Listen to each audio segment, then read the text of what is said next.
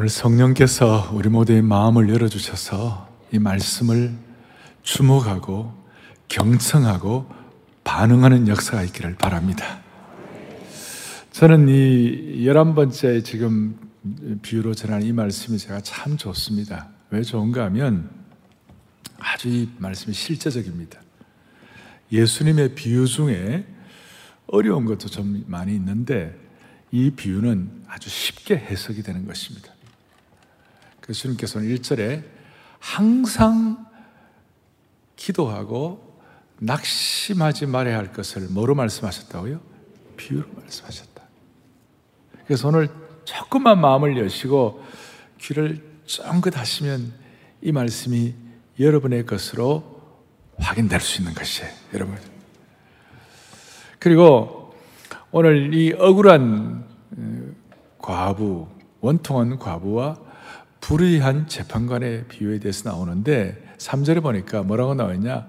내 원수에 대한 나의 원한을 풀어주옵소서. 아주 인간적이에요. 와, 너무 인간적이에요. 그래서 그게 좀 와닿는 것 같고, 또 감사한 거는 응답까지 되는 거예요. 끝이 좋은 거예요, 끝이. 그래서 오늘 이 비유를 제대로 깨달으면 내 기도가 왜 이렇게 응답이 되지 않을까, 그렇게 낙심하는 분들 가운데 기도를 포기하지 말아야 되겠다라는 마음으로 회복이 되는 것이에요. 그래서 은혜 선순환이 되는 거예요. 그러니까 기도하면 응답되시고, 응답하면 또 기도할 마음이 생기고, 또 기도할 마음이 생기니까 또 응답되고, 낙심하지 아니하고 기도하고, 이렇게 은혜의 선순환이 되는 거예요. 좀 더 빨리 할까요? 기도하면 응답되고, 응답되면 낙심하지 아니하고, 낙심하지 않으면 또 기도하게 되고, 기도하면 또 응답되고. 예, 은혜의 선순환. 제가 이 오늘 이 은혜의 선순환, 이 참 꾸준한 기도에 대해서, 또 기도하는 자는 낙심하지 않는다는 이 내용을 이렇게 말씀을 하게 되는 이유가 있는데, 그것이 뭐냐면 저나 여러분이나 삶의 현장이 너무 치열한 거예요. 목회 현장도 치열하고, 삶의 현장도 치열하고. 저는 목회자로서 자주 예민한 고통을 느낄 때가 많습니다. 지난주에도 절망적이고도 긴박한 상황 가운데 저에게 에스오에스를 치는 성도들도 계셨습니다. 지금도 코로나 때문에 연세 드신 분들 가운데 중환자실에서 생사의 기로에 계신 분도 있습니다. 말기암으로 투병 중인 분도 계시고, 또 암 때문에 음식 섭취가 안 돼가지고 뼈만 앙상하게 남은 분들도 있습니다. 어떤 분은 뇌출혈이 돼가지고 의식불명에 있는 분도 있습니다. 안타까운 일이죠. 거기 육신의 안타까운 것뿐만 아니라 이 국론 분열, 이게 참 또 안타까워요, 저에게는요. 진짜 힘든 거예요. 제가 서울에 부임하고 난 다음 지난 십구 년간 거의 이십 년을 계속 이 국론 분열은 상황이 좋지가 않아요.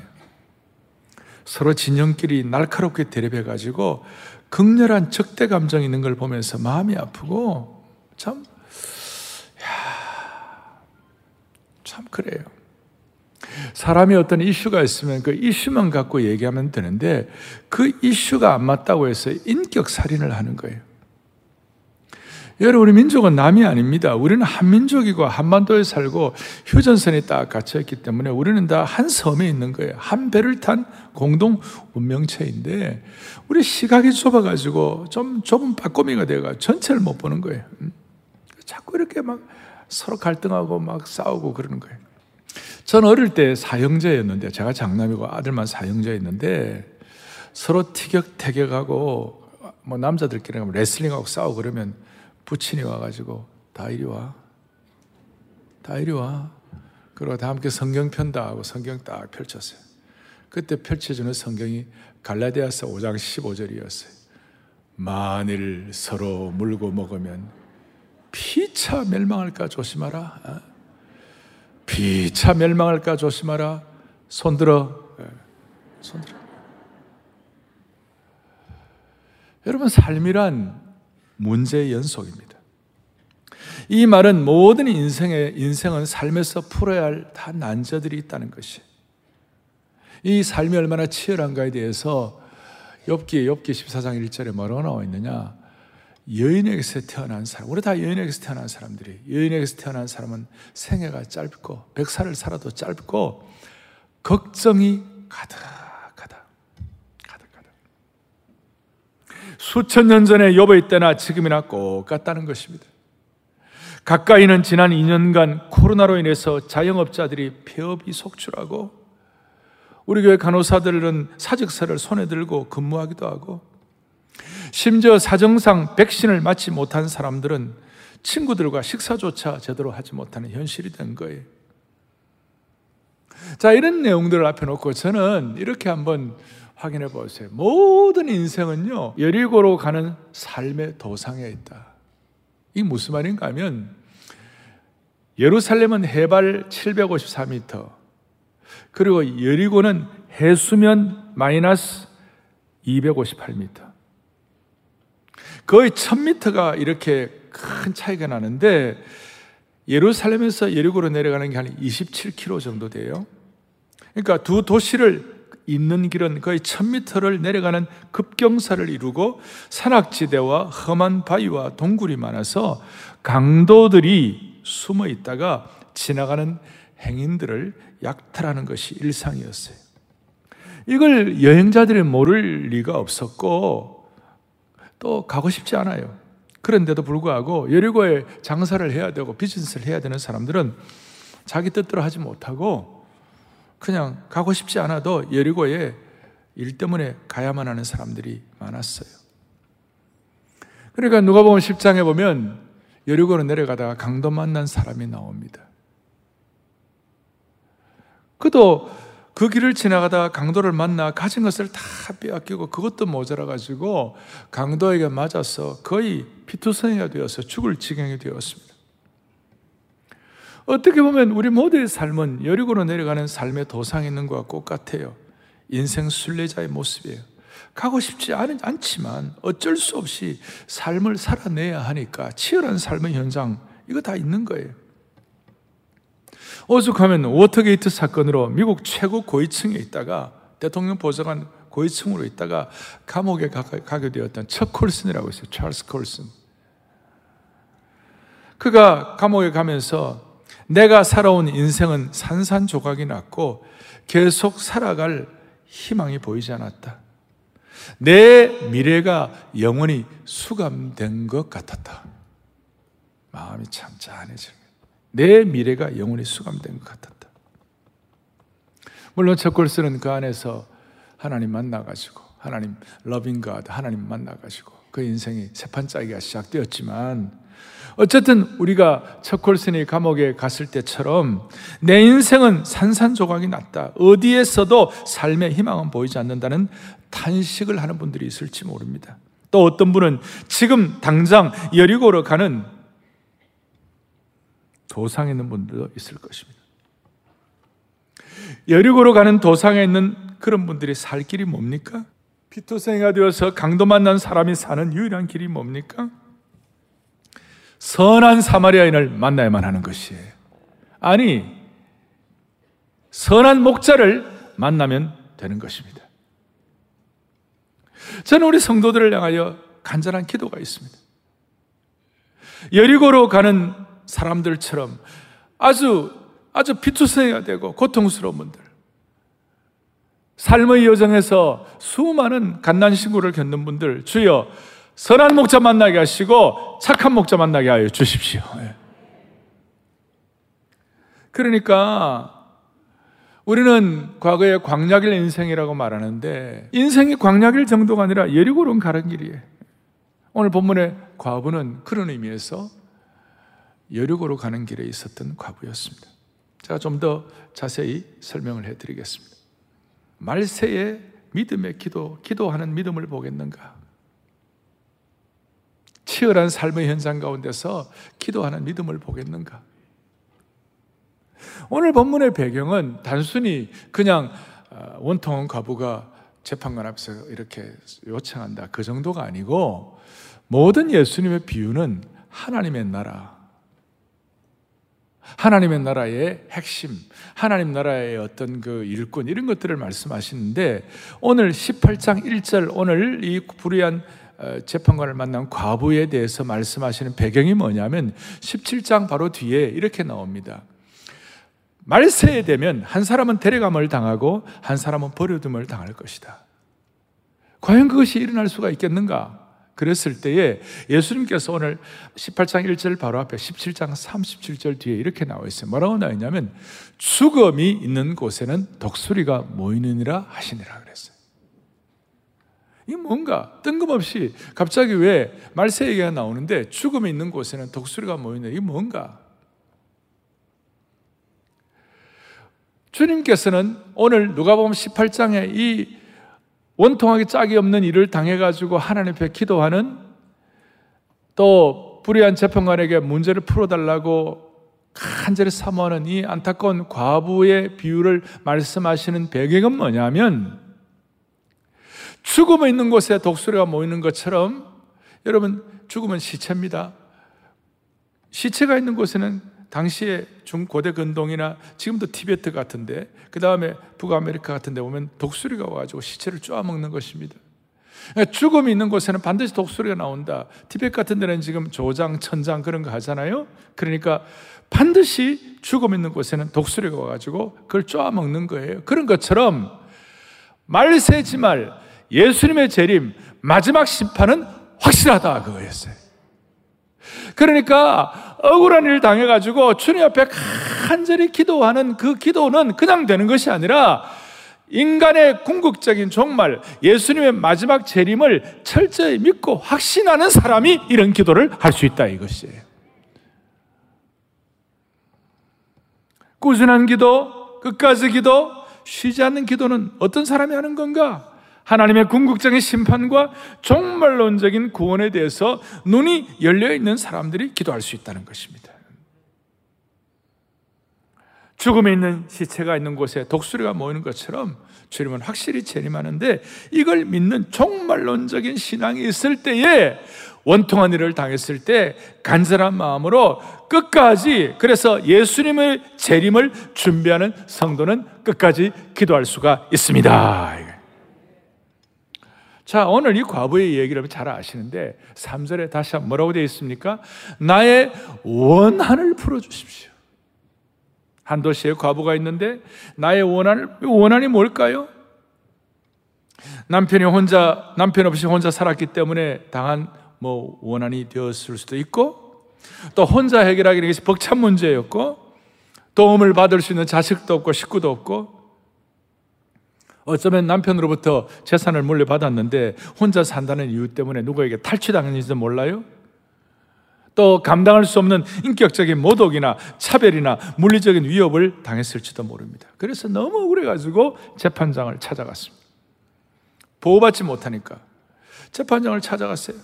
근데 재판장은 보니까 너무 원한을 풀어줄 수 없어서 재판을 찾아갔는데, 사제를 보니까 뭐라고 되어 있는데, 그 재판장은 내가 하나님을 두려워하지도 않고 사람을 무시하는 아주 매몰찬 인간이고, 어떻게 보면 이 못돼 먹은 재판장이 하나님도 두려워하지 않고 사람도 무시하니 전형적인 불의한 재판관을 만났습니다. 요즘 같은 이런 사람이 있으면 재판 기피라도 할 터인데 그런 제도도 없으니까 눈 하나 깜짝 안 하고 말을 안 들어. 일주일에 한 번 갔는데 말을 안 들어주는 거예요.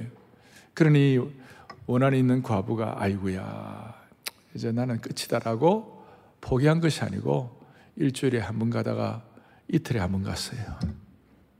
이틀에 한 번 가도 꼼짝도 안 하니까 하루에 한 번 갔어요. 하루에 한 번 가도 꼼짝도 안 하고 무시하니까 아침 저녁으로 갔어요. 아침 저녁으로 가도 꼼짝도 안 하고 무시하니까 재판장의 집 앞에 가갖고 텐트를 쳤어요. 그 앞에 텐트 치고 불쌍한 과부 얘기 좀 들어달라. 물러나라 재판장, 그렇게 하지 아니하고 불쌍한 과부에 불 제발 좀 나를 도와달라고. 할 수 있는 그것밖에 없으니까. 여리고 상에, 여리고 도상에서 강도를 맞는데 할 수 있는 게 뭐가 있게? 빨가벗겨지고 피투성이가 됐는데 누가 나타서 도와줘야 되는 것밖에 없어요. 그런데 그렇게 간절하게 아침 저녁으로 날마다 그 앞에 텐트 치고 이렇게 간절히 메어 달리니까 오 절에 보니까 뭐라고 나와 있습니까? 이 과부가 나를 번거롭게 한다. 두 가지, 이 재판장이 나를 번거롭게 한다. 두 번째, 나를 괴롭게 한다. 번거롭게 한다는 헬라어를 보니까, 거포온이라는 보니까 나를 때린다. 괴롭게 한다는 말은 내 눈덩이를 때려가지고 멍들게 한다, 그 뜻이. 아마 그가 그렇게, 재판장이 그렇게 느껴졌던가 봐요. 그래서 불쌍해서가 아니라 자신이 귀찮아서 과부의 그 원한을 들어준 겁니다. 자, 이 내용을 가지고 주님께서 갑자기 육 절, 칠 절에 벼락같이 도전을 하시는 거예요. 불의한 재판장이 말한 것을 들으라. 하물며 하나님께서 그 밤낮 부르짖는 택하신 자들의 원한을 풀어주지 아니하시겠느냐? 그들에게 오래 참으시겠느냐? 택하신 자들의 원한을 풀어주지 아니하시겠느냐? 그들에게 오래 참으시겠느냐? 아멘. 아멘. 다시 한번, 이 불의한 재판장도 귀찮아서라도 들어주는데 하물며 너희 하나님 천부 선한 목자 되신 하나님께서 그 택하신 자들의 원한을 풀어주지 아니하시겠느냐? 오래 참으시겠느냐? 근데 큰 문제가 생겼어요. 팔 절 뒤에, 그러나 인자가 올 때에 세상에서 믿음을 보겠느냐? 이런 비유를 우리는 아멘 그러고 다 합니다만은, 여기에 인자가 올 때라 말은 다시 한번 아까 종말론적 입장에서, 주님 재림하신다는 걸 믿는 사람의 입장에서, 아니면 내 인생의 주님 앞에 서는 심판대 앞에 선다는 것을 확실히 믿는 사람의 입장에서, 그 상황 가운데서 믿음을 보겠느냐? 주님의 안타까운 우리를 향한 도전이십니다. 제가 조금 구체적으로 보니까 인자가 올 때에 기도하는 사람을 보겠느냐 그렇게 말씀하지 않으시고, 인자가 올 때에 믿음을 보겠느냐. 그 이유는 기도는 믿음의 표현입니다. 그리고 기도와 믿음은 같이 가는 것입니다. 진정한 기도는 응답을 주저하시는 하나님께 때를 쓰거나 구슬리는 것이 아니에요. 기도는 믿음인 것입니다. 기도가 믿음이라는 말은 불평 대신에 감사하는 것이고, 기도가 믿음이라는 말은 인간이 노력하는 대신에 신뢰하는 것입니다. 주님을 신뢰하니까 믿고 기도하게 되는 겁니다. 어떤 뜻입니까?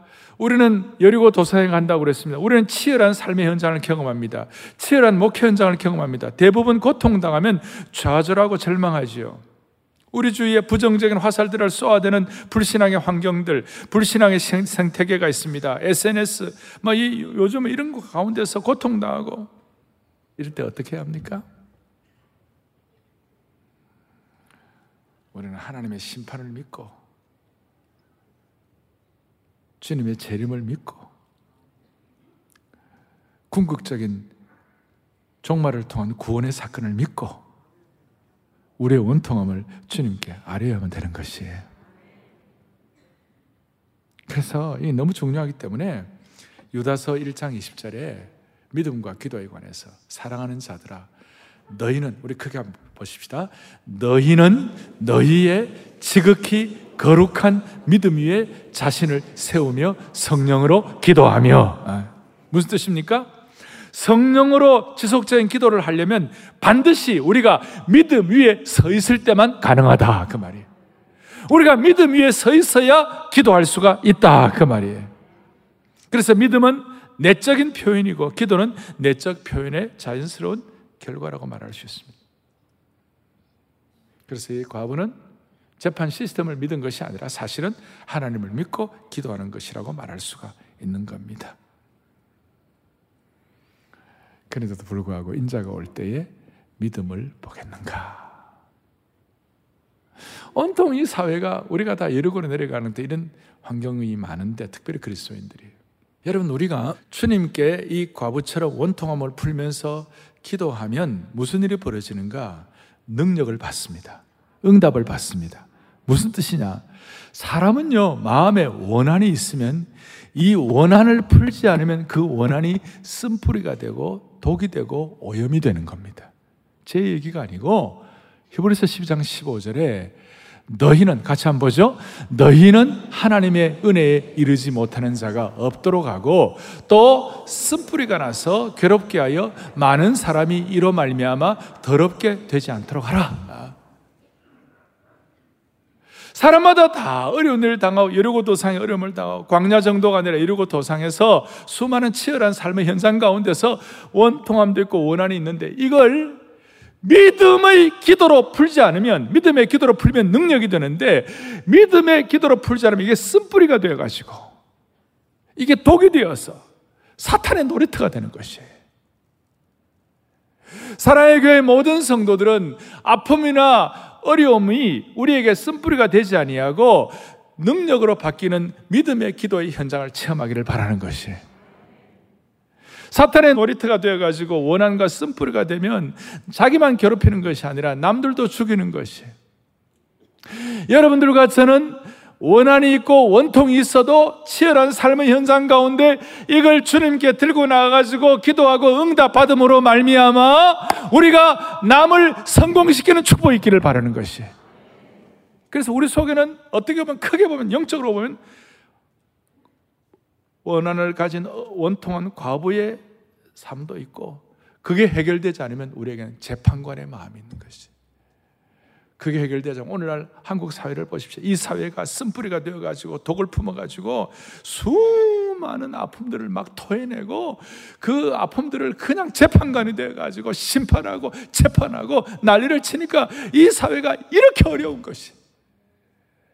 사랑하는 성도들이여, 사랑하는 형제 자매들이여, 우리에게 아픔과 원한과 어려움이 있다 할 때 이걸 주님께 들고 나와가지고 우리가 그것을 쓴뿌리와 독으로 만들지 말고 믿음의 기도를 통하여, 낙심하지 않는 기도를 통하여 우리 자신이 치유받고 능력을 얻어 남들을 성공시키기를 바라는 것이에요. 방법은 다른 방법이 없어요. 주님의 말씀에 은혜를 통하여 눈 녹듯 이 원한이 녹아내려야만 되는 것이에요. 그러니까 또 하나의 이것은 응답인 것이에요. 과부의 간절한 기도를 통하여 우리의 원한을 풀 것인가?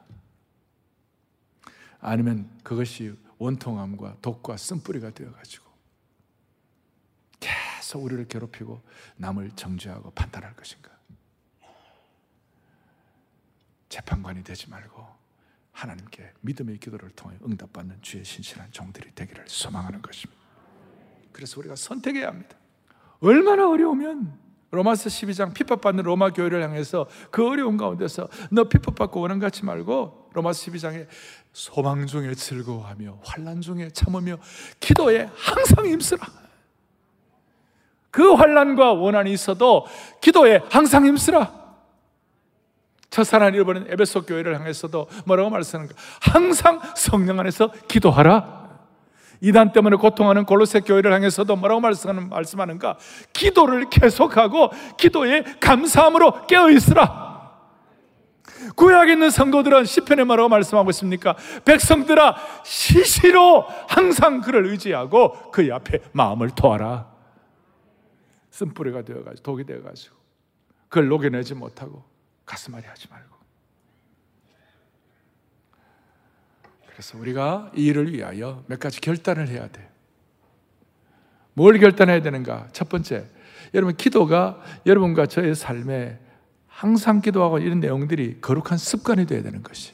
무슨 말인가 하면, 여러분, 오랜만에 기도하는 것이 어렵겠습니까? 자주 기도하는 것이 어렵겠습니까? 다 이 경험자들 하는 얘기예요. 여러분, 오랜만에 기도하는 게 훨씬 힘듭니다. 늘 기도하는 사람은 기도하기 힘들지 않습니다.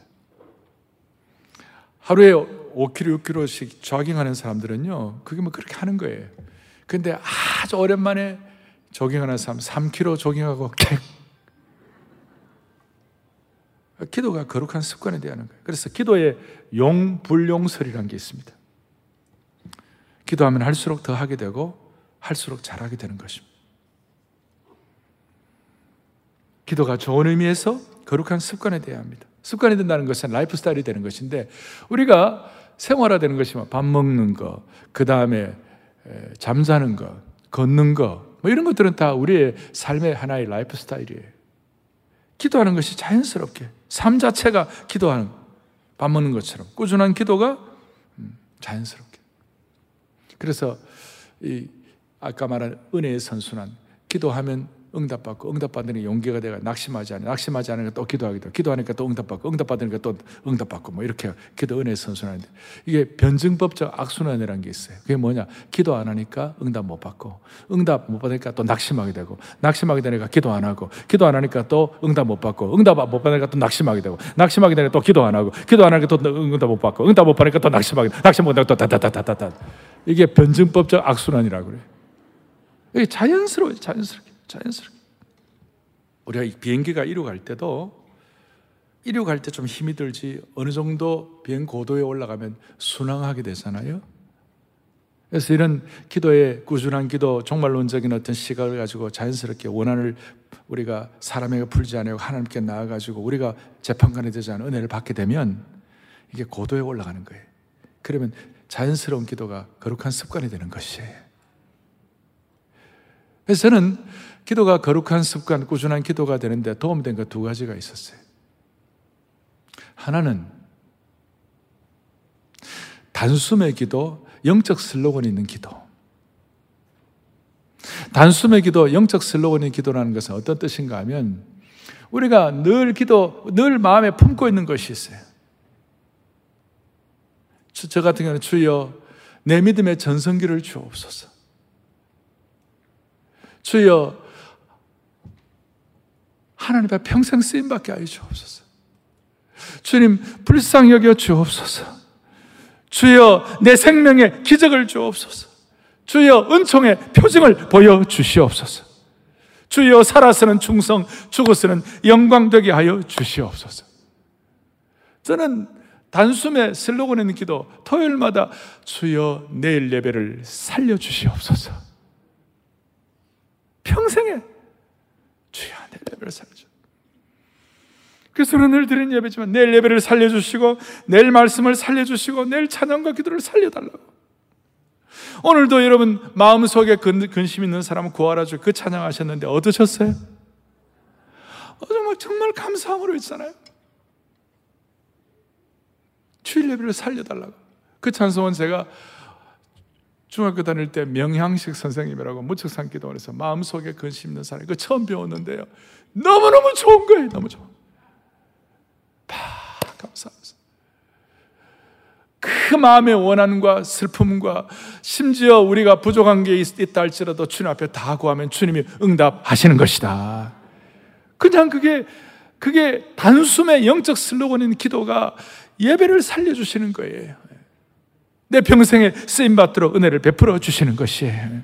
성령님이여 날마다 나를 녹여서 사용하여 주옵소서. 이런 단숨의 영적 슬로건인 기도. 그래서 우리는 이런 기도를 통하여 하루도 한 주도 그냥 적당히 살지 아니하고 거룩한 습관을 가지고 기도, 기도의 삶을 살게 되는 것이에요. 또 하나는 모든 일상을, 비슷합니다. 모든 일상을 기도로 승화시켜야 되는 거예요. 그러니까 우리의 삶 자체가 기도가 되는데, 여러분 기도가 노동이다, 노동이 기도다 이런 말이 있어요. 기도가 노동하는 건 힘들고 또 노동 자체가 기도라는 그런 뜻도 있지만, 우리의 삶, 일상의 삶 자체가 기도가 된다 그런 뜻도 포함되어 있는 거예요. 이런 것이에요. 여러분 이렇게 운전하다가 앞에 확 막히고 교통이 복잡하잖아요. 그럴 때는 어떻게 해요? 일상화된 기도가 뭐예요? 주여 내 앞에 있는 홍해가 갈라지게 하여 주십시오. 나를 꽉 막고 있는 이런 모든 것들이 좀 정리되게 하여 주십시오. 그냥 자연스럽게 있잖아요. 우리 교회 성도들 가운데 공무원들로서 주민센터에서 일하는 분들, 막 대기 번호표가 막, 막 많고 그러면 짜증이 막 나고, 보통 사람 그렇게 하잖아요. 그런데 기도를, 주야 예수 믿는 제 삶에 생명이 뿜어져 나오게 해가지고 저분들에게 이 영적인 은혜의 기운이 좀 전달되게 도와달라고. 실감을 별로 못하실 겁니다. 그게 일상의 기도가 된 것이, 일상이다. 일상. 삶 전체가 일상의 기도가 되면요, 무슨 일이 벌어지나요? 영적 자유함이 생기는 거예요. 영적 자유함 가운데서 삶이 기도고 기도고 삶이고 이렇게 자연스럽게 되는 거예요. 저는 초등학교 오 학년 때부터 한 육, 칠 년을 제가 교회 반주를 했어요. 저희 부친이 개척교회를 했기 때문에 반주할 사람도 없고 이래가지고, 그래서 그때는 피아노도 비싸서 없고 풍금 있어요. 풍금, 올겐. 제가 올겐 전공입니다. 제가. 제일 처음에 한 게 풍우대자 갈 때와 비바람이 칠 때와 F예요. F. 네 줄을 가까이 하게 하면 G예요. G. 만립이 내게 있으면 A 플랫이에요. 내주는 강한 성이에요. 옛날에는 D였는데 요새는 C가 돼가지고 메가리가 좀 없어요. 예. 이 몸의 소망 무언가 F예요. 근데 이게 이게 자연스럽게 하다 보니까요, 그 올게는요, 그 풍금은 제가 깜깜한 밤에 악보 아무것도 없어 제가 다 칠 수 있어요. 믿어주세요. 진짜예요. 예. 예. 예. 예. 피난처에 있으니 환난을 당한 자 이리 오라. F예요. F. 예. 빛나고 높은 보좌와 A예요. 맞죠? 자유함이 생긴 거예요. 하다 보니까. 자연스럽게 하다 보니까 자유함이 생긴 거예요. 거룩한 습관, 단숨에 슬로건이 있는 기도, 그 다음에 기도가 일상화가 되게 하라. 이 모든 것이 자연스러운 거예요. 지금도 중보기도팀이 오늘 예배를 위하여 몇십 명이 지금 하나님 앞에 기도하고 있어요.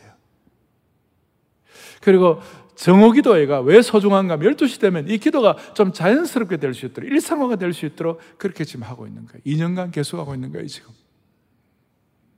자, 결론을 내리면, 왜 하나님은 이 원통한 일을, 원한의 일을 이렇게 우리에게 당하게 하시고, 생태계가 어렵고, 또 우리의 삶의 치열한 삶의 현장을 통하여 왜 이렇게, 왜 이렇게 하시는가? 왜 이렇게 기도하게 하시는가? 어떨 때는 바로 응답도 안 하시고 왜 계속 기도하게 하시는가? 그 이유가 뭔지 압니까? 두 가지 이유가 있는데, 첫째는 주님의 계획과 목적, 원대한 그림을 더 잘 이해하기 위해요. 이런 기도를 통하여 주님의 심정을 더 잘 깨닫게 하시는 거예요. 이런 기도를 통하여 주님을 더 신뢰하게 되고 주님 더 알게, 알게 되는 거예요.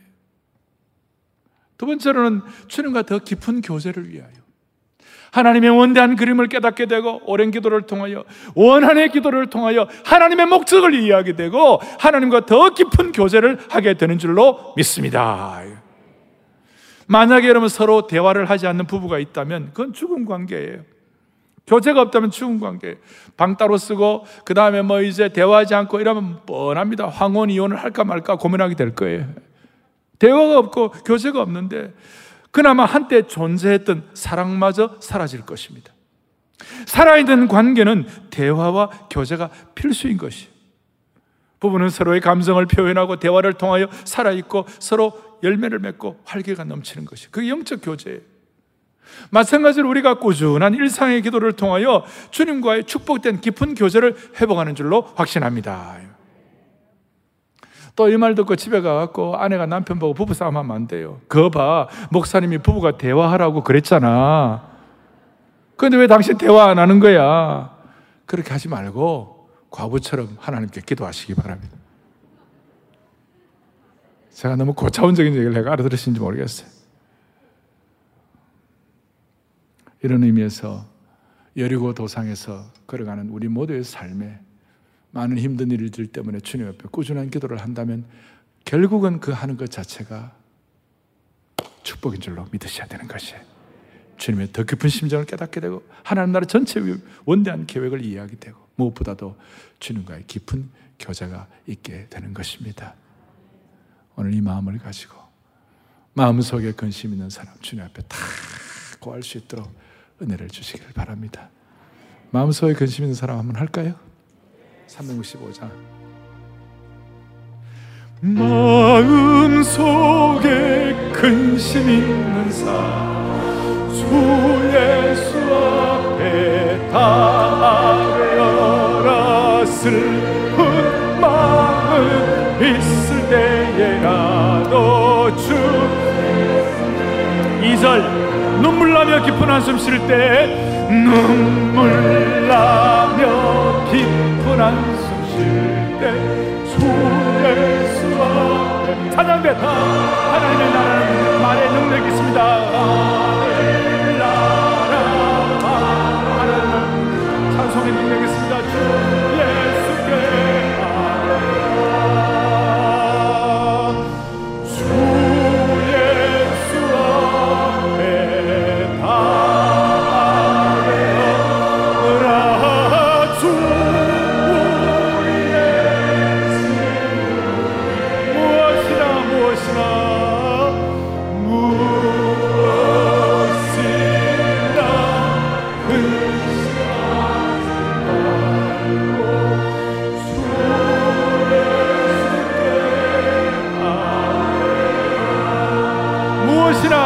하지 말고 무엇이나 근심하지.